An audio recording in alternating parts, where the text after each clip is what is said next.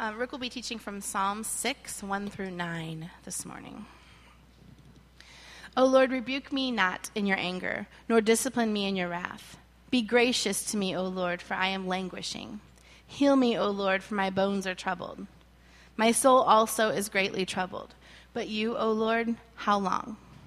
Turn, O Lord, deliver my life. Save me for the sake of your steadfast love. For in death there is no remembrance of you. In Sheol, who will give you praise? I am weary with my moaning. Every night I flood my bed with tears.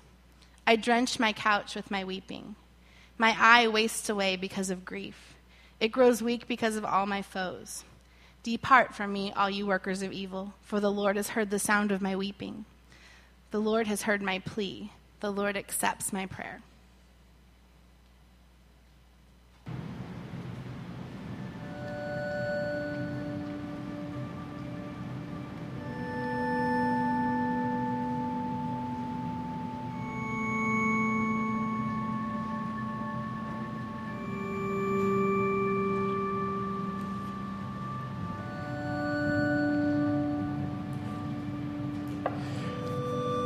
Good morning.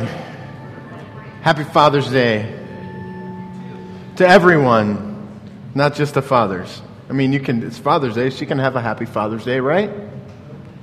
Even if you're not a father, you can have a happy Father's Day. Today's Father's Day, you can have a happy day today. So then it'd be a happy Father's Day, even if you're like a, not a father. I'll dispense with my silly. I'm sorry. Apparently, you guys aren't in the mood yet to be silly this morning. Um, I want to direct your attention to back right. Uh, for those of you who weren't here last week, we put that out last week, and it's going to be out throughout the summer as we walk through the summer of Psalms, through this pray, disciple, serve idea. It's just a blank canvas, and there's Sharpies back there. So the idea is before service, during the middle of the service, or after service, or on a Tuesday afternoon when you decide you just nothing else to do, I'll come up and sneak in a, a window because the doors will probably be locked. Um, anyway, I said I was going to dispense with the silliness. I, I didn't. Um, uh, anyway, what we want you to do is, as you're reading through the Psalms, uh, either in the service or on your own, uh, when you find an attribute, a quality, a trait, a phrase about God, we want you to write it on that board and uh, so, and the hope is at the end of these 12 weeks, we're going to have uh, a canvas filled with the people of North Church's, uh, the things they've laid hold of about who God is and how He's revealed Himself to your heart. So, um, last week in the middle of the sermon, uh, Rebecca as I asked you guys all to, got up in the middle of the sermon and walked back there and, and wrote something. So feel free in the middle of the sermon or in the middle of, of response time or during response time at any point, just go back there. If God has, re- has revealed himself to you in some way, go back there and write it. Um, and the other thing is, the more you do that, the less like, like I wrote plentiful redemption up there in in a really poor way. And so the more stuff that's on there, the, the less bad I look. So your eye won't be drawn just to the poorly written, plentiful redemption that I wrote last week. So um, that's, that's permission for you to get up and move around and, and go and do that. Um, one other thing, uh, before we get into Psalm 6 of our psalm today, I want to take a minute to uh, kind of affirm something or, or re say something that I said last week. If you weren't here last week, uh, that's okay. Um, I was talking about forgiveness. Um, in Psalm 130, it says, But with you there is forgiveness, therefore you are feared. With you there is forgiveness. And I talked about this idea. I, I, this is important to me to re articulate this because I don't think I did a good job last time, last week. So I was talking about forgiveness, and I, I brought this illustration many times the way that we perceive God to forgive us is the way that we forgive other people. So, the way that we've experienced forgiveness in our life, like we've forgiven our husband or our wife or our children or a friend, or we've been forgiven by one of those people. And it's, it's usually halfway or not complete or temporary. And, and the way that we forgive is, is temporary or partial. And so the way we understand that forgiveness is the way when God says He forgives us, we impose that kind of forgiveness on what God is doing for us. And that's wrong. God forgives us completely into the uttermost. But what I'm afraid was heard, and I've had a couple of conversations with people, and I, I mentioned this in community group as well. What I'm afraid was heard was when you come and think about forgiveness, you need to do better, forgive better. And first of all, let me just say if you ever hear me say, with this microphone on, standing here, if you ever hear me say, do better or be better, call me on it. Because that's not what any of this is about. Religion, church, the gospel, Jesus is none of it. None of it is about be better or do better.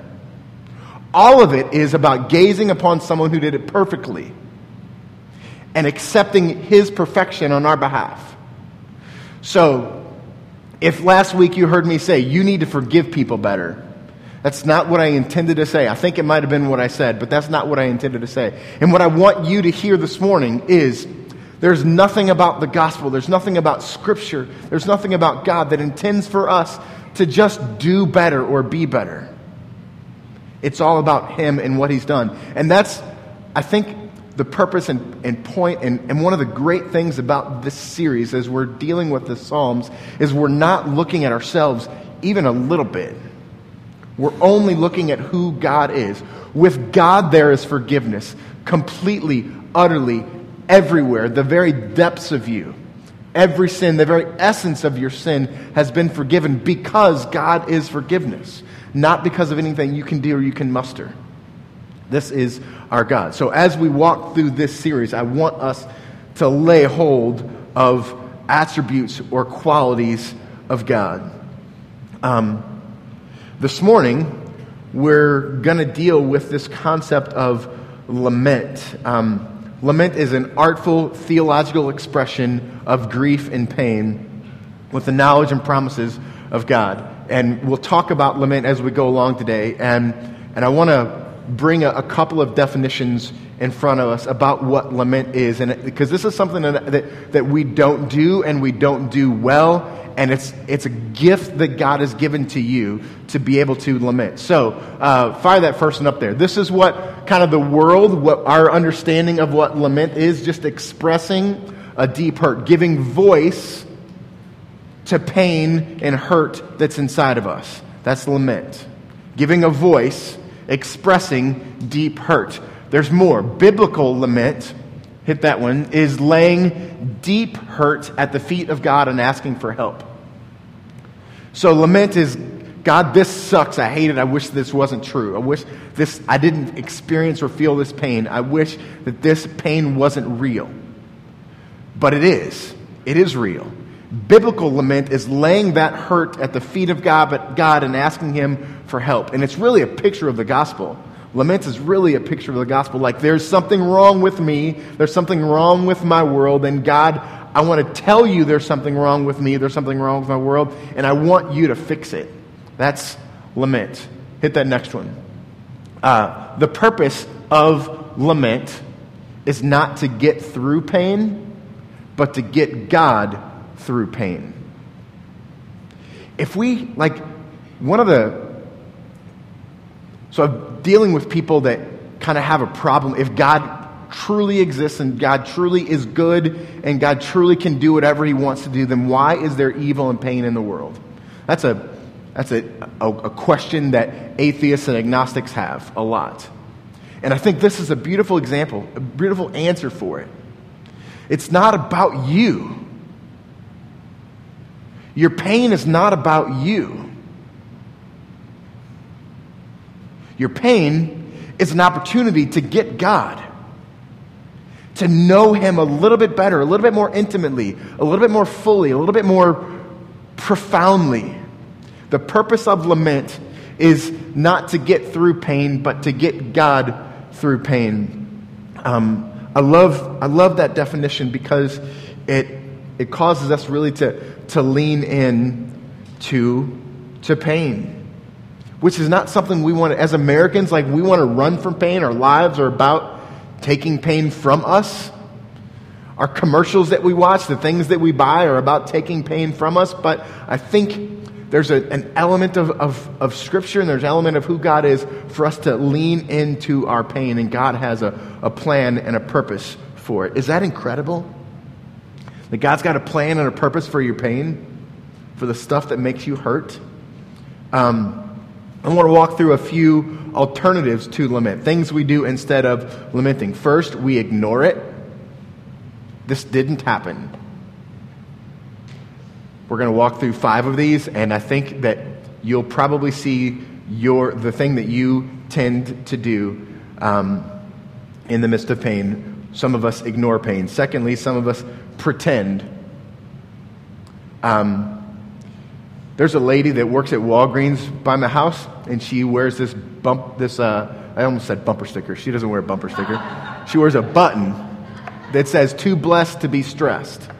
And I want to engage her. Like, there's probably a, a great reason for us to, for her to have that button, but I want to say, I want to say, tell me what, what you intend to communicate when you have this too blessed to be stressed. Because I think a lot of churchy type people like to pretend that pain doesn't exist in their world. And when someone close to them dies or gets sick or, or they have financial stress or trouble and all these things, they like, they, they just smile and say, it's okay. No, it's, it's, it's maybe not okay. It does hurt.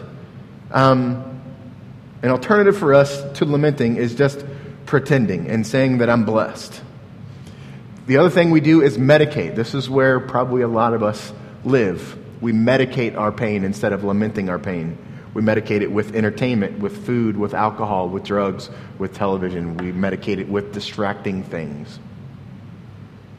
Um, but I think the Bible is calling us to lean into our lament.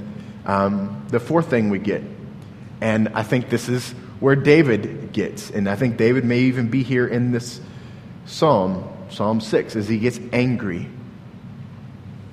God, I hate you. God, you're a liar. God, you're not saying truthful things. I don't believe you. I'm mad at you. When I, like, when I was in youth ministry, I was young and stupid, and one of the things I tried to get people, the students, to not do is to be angry at God. If you're angry at God, there's something wrong with you. I don't believe that that's true. I believe the Psalms are filled with David being angry at God. Um, However, when we allow that to be an alternative or a block to lament, we err.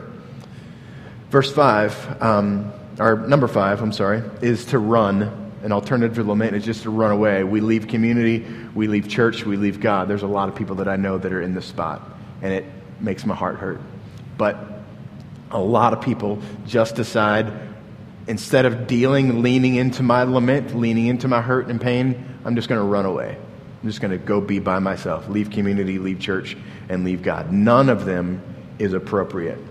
Um, before we get to Psalm 6, I'm going to bring two instances of the two most beautiful instances in Scripture that I know of of lamenting. The first one is in Lamentations 3. Um, give a little bit of backstory. This is written by Jeremiah. Um, you can, as I give this backstory, you can kind of read through what's on the screen. That's uh, a, a piece from Lamentations 3. But so, Lamentations 3, Jeremiah is sitting on a hillside. Um, and by the way, scholars believe, most scholars believe, the hillside where Jeremiah is when he writes Lamentations is the exact spot where Christ would die uh, a few hundred years later. Um, so, he's sitting on a hillside looking down into Jerusalem, and Jerusalem has just been laid siege, and laid siege is basically a siege wall is built around a city so the goods can neither get in or get out. And the idea is we're going to starve and disease out our enemy so that when we go to fight them, they're, re- they're weak and they can't fight back. So that's what's happened to Jerusalem. They've, a wall has been built around the city, and their enemy has come in after they're starved and frail, and they've, uh, what's happened is there have been the people of Jerusalem have been killed and raped and murdered and burned alive, and the city has literally been burned to the ground in every capacity. So here's Jeremiah who gets free from the he, gets, he gets free from, from this siege, and now he's looking down into the city, watching it burn after having watched his friends and family and, and loved ones die a brutal, brutal death. Um, and so, can you connect? Like, there's some deep pain that's in Jeremiah here. In Jeremiah, Lamentations 3, he says, He has made my teeth grind on gravel, He's made me cower in ashes. It's great to think about siege and what the backstory, of what had just happened. Like, this isn't just poetry, this is literal. He's watched his friends and family cower in the ashes of burned down structures and buildings, hiding in piles of ashes. This isn't just some poetic words. These are, this is literally what he was watching. My soul is bereft of peace. I forgot what happiness is. I've forgotten what happiness is. So I say, my endurance has perished. So is my hope from the Lord. You, like, look at, like, in the Bible, Jeremiah, one of the greatest prophets of God, has just said, My hope has perished. Like, if Jeremiah can be honest with his pain and pour it out to God, isn't that a beautiful invitation to you? To be real? Like, and when, when you really te- tease out this idea of trying to fool God when you're angry and frustrated and don't know what to say, and you just, do, do you think that somehow you can put on this face that, that's going to somehow convince God that, oh, he's really not angry with the place? It's just silly. And Jeremiah knew it. Remember my affliction and my wanderings, the wormwood and the gall. My soul continually remembers it and is bowed down within me. You've ever been to a place where you're so angry, so hurt, such in deep pain that you just can't escape it? Like all the time, it's influencing and affecting your what's going on in your world. This is where Jeremiah was, and this is Jeremiah lamenting, trying to get God through his pain. Verse 21 But this I called to mind, therefore I have hope. The steadfast love of the Lord never ceases, his mercies never come to an end. They are new every morning. Um, I, I wish we had time to go through all of Lamentations and go through all of Lamentations 3 because Lamentations 3 is really three different pieces. The, the first piece is this really sucks. The second piece starts there. So the first piece kind of ends with verse 20, and the second piece starts with verse 21 where he's telling God he's great. Thank you. Mercies are new, steadfast love, and all these things about God. But then after that, there's another 20 verses of I hate this. So don't don't see that you've like your lamenting session needs to be needs to end like this. Maybe it does, maybe it doesn't. But again, the point is not for you to feel better. Did you hear me? Like, and that's, that's contrary to American gospel. The point of church is for you to feel better. No, it's not. It's not at all. The point of your pain is to get God. And if we get God in the middle of our pain, then we can say to pain, Good, thank you. And that's really hard to do. Um, the second most beautiful piece of lamenting that I know of in Scripture is Jesus in the garden. Jesus is about to be abandoned by men, and he's about to suffer great physical pain and carry the weight of sin. And for the first time in for all eternity past, God is going to be Jesus is going to be separate from his Father when this, the weight of the sin is upon him. And in the middle of it, Jesus laments. Um, he's in the garden and he's with his boys, the people that he's invested his life with, the people that will, in a few hours, abandon him. And he kneels to pray in verse 38 of Matthew 26. Then he said to them, My soul is very sorrowful. Like, I'm, I'm encouraged just by that. Jesus Christ is sad. Sometimes I believe a lie from an enemy when I'm sad to think that there's something wrong with me because if I'm sad, that means my faith is weak. That's what I believe. But Jesus is sad, sorrowful, even to death. You ever, like, so sad, so sorry that he just wants to, like, there's just death, sorrowful to the point of death. Verse 39, and going a little further, he fell on his face and said, My father, if it's possible, let this cup pass from me. Nevertheless, not as I will, but as you will. It's just a process of lament. Um, I don't like this. I wish that you would change this, but I trust you. Um, so let's read uh, our, our psalm from this morning, Psalm 6. Um, O Lord, rebuke me not in your anger, nor discipline me in your wrath. Be gracious to me, O Lord, for I am languishing. Heal me, O Lord, for my bones are troubled. My soul is greatly troubled. But you, O Lord, how long? Turn, O Lord, and deliver my life. Save me for the sake of your steadfast love. For in death there is no remembrance of you. In Sheol, who will give you praise? I am weary with my moaning every night. I flood my bed with tears. I drench my couch with weeping.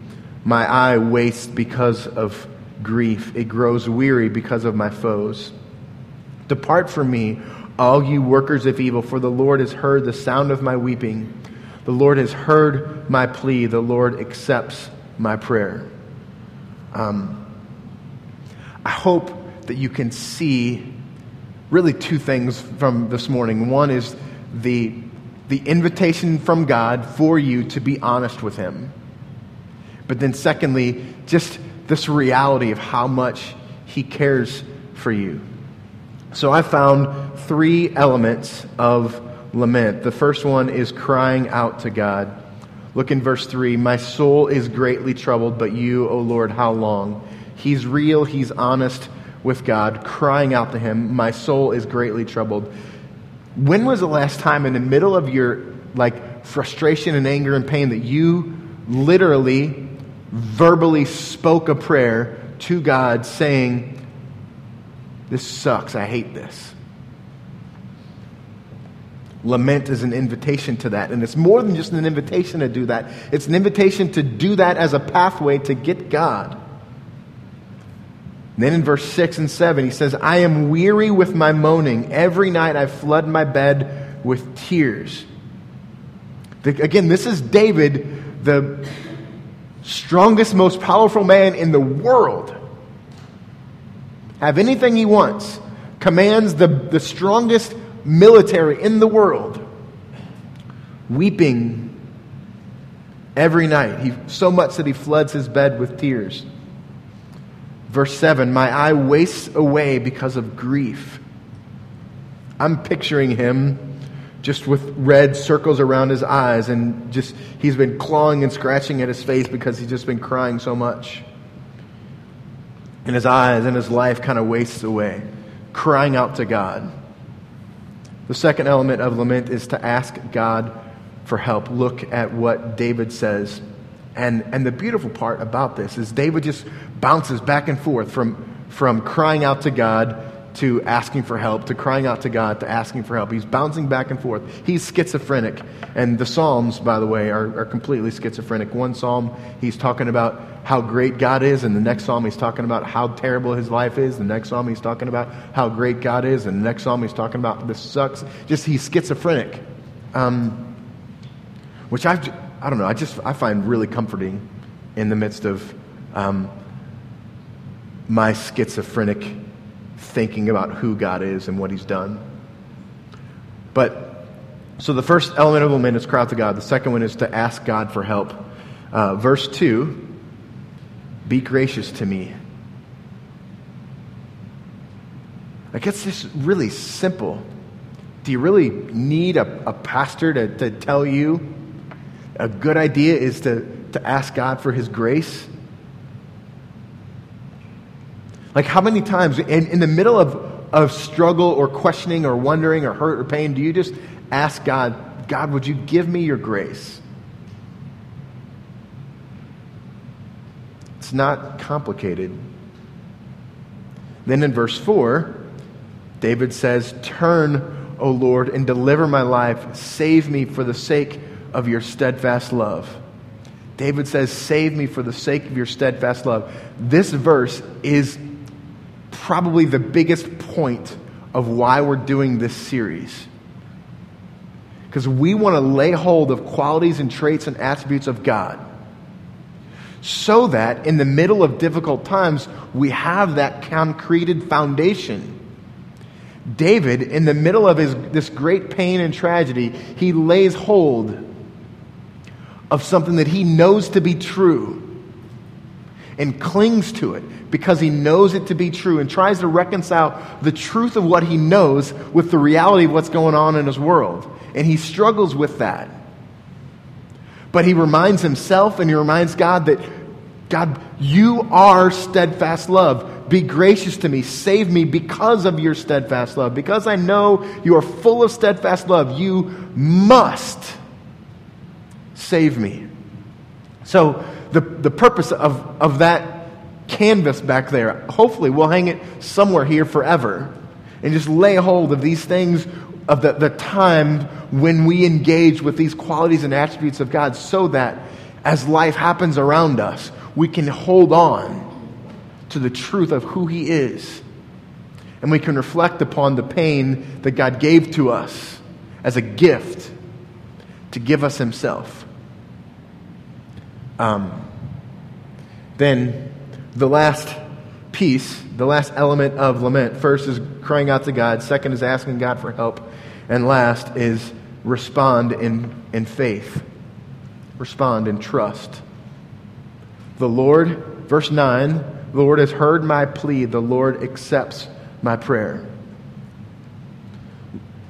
One of the most wonderful things about God, I want you to hear me say this. One of the most wonderful, incredible things about God is He's always listening to you.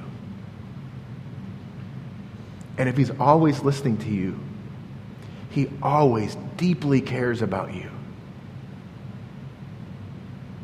Some of you have faced, are facing, or will face incredible pain. But look at verse 9. He's listening, eager to listen, eager to hear.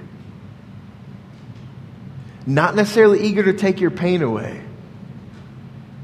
but eager to show you that He's bigger and better than your pain. I want to close with one of my favorite quotes from a guy named Paul Miller, um, who wrote one of my favorite books, A Praying Life. If you're looking for something to read, A Praying Life by Paul Miller is a great choice. Um, Paul Miller says this about lamenting. We tend to think of laments primary, primarily in relation to the Psalms and Job and Lamentations. That is where they are especially lodged. But the theological, but theologically, the cry to God and the response of God are the fundamental theme of the whole of Scripture. The human cry to God for help is not one element in the biblical story, it's the foundation. It is one of its foundation stones. I, I want that idea I mean, that just summarizes everything that I really want to say about lament. Like, we think that lament is a, is a piece of the biblical story. No, it is the biblical story. Because, I mean, think about the gospel. What is the gospel? I'm sinful, and I can't do this. I can't measure up to who you want me to be, and I have sin in my life, and my sin causes you pain, and you, your sin causes me pain, and all those things just escalate and we wind up with this broken world with broken people doing broken things to each other. And we cry out to God for help. And God is listening and He answers and He responds to our cry for help with Jesus to come and be perfect and live perfectly, to offer us imputed righteousness, giving to us because He's perfect, we can be perfect. And because we can be perfect, we can be in the presence of God. This is the gospel. This is lament. realizing a brokenness that resides within us, realizing a pain, a hurt, something that lies within us, and then crying out to God, being honest and truthful with Him, and then at the end of it, trusting that He's provided a way. Jesus. The purpose of the gospel, the point of the gospel, the point of Scripture, the point of lament, the point of your life, Jesus.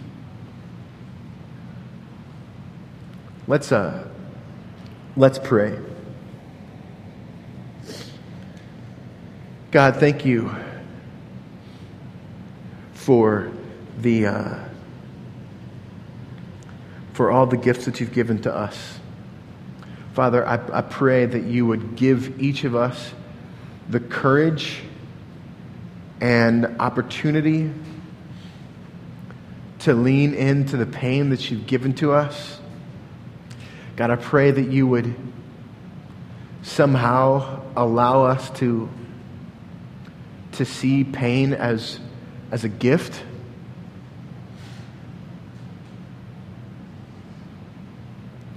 A gift that brings us you. God, I pray that we would all be able in some capacity, in some way, to get you through pain. God, I thank you for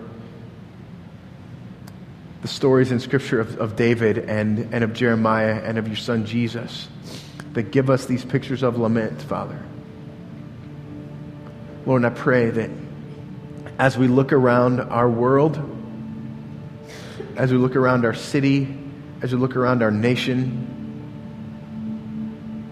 as we look around at, at churches and religion and denominations, and we see so evidently that there's just no hope in man.